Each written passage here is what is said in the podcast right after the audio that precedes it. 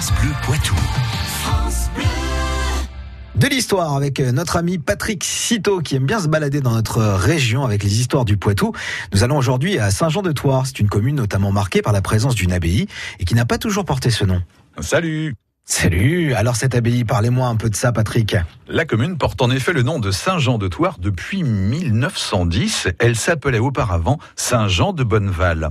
Ainsi, la première mention écrite et attestée du village apparaît dans une charte signée par le roi Lothaire précisant la fondation de l'abbaye Saint-Jean de Bonneval. Mais de quelle époque date cette première citation? Nous sommes en l'an 973. L'abbaye a pour vocation de servir de pieux refuge aux jeunes filles. Elle a également pour originalité d'être dirigée par des abbesses. Au fil des décennies, elle acquiert une grande puissance. Mais au XVIe siècle, l'avènement du protestantisme séduit quelques religieuses de l'abbaye. En 1557, l'abbesse Philippe de Chastaigné et huit religieuses partent ainsi en Suisse rejoindre Calvin, pasteur emblématique de la réforme protestante.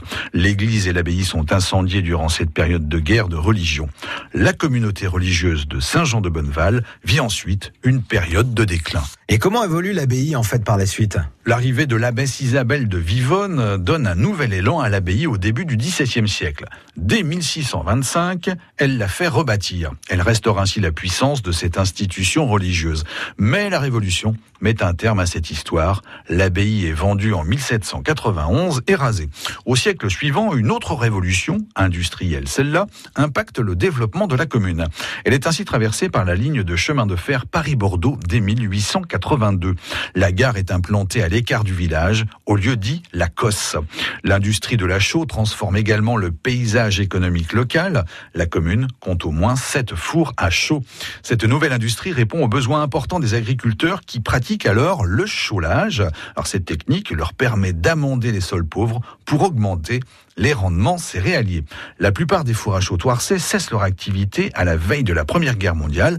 Après l'abbaye, c'est ainsi un nouvel épisode de l'histoire de la commune qui s'achève avant qu'elle ne se poursuive jusqu'à notre époque. C'est une histoire à retrouver tout de suite sur francebleu.fr.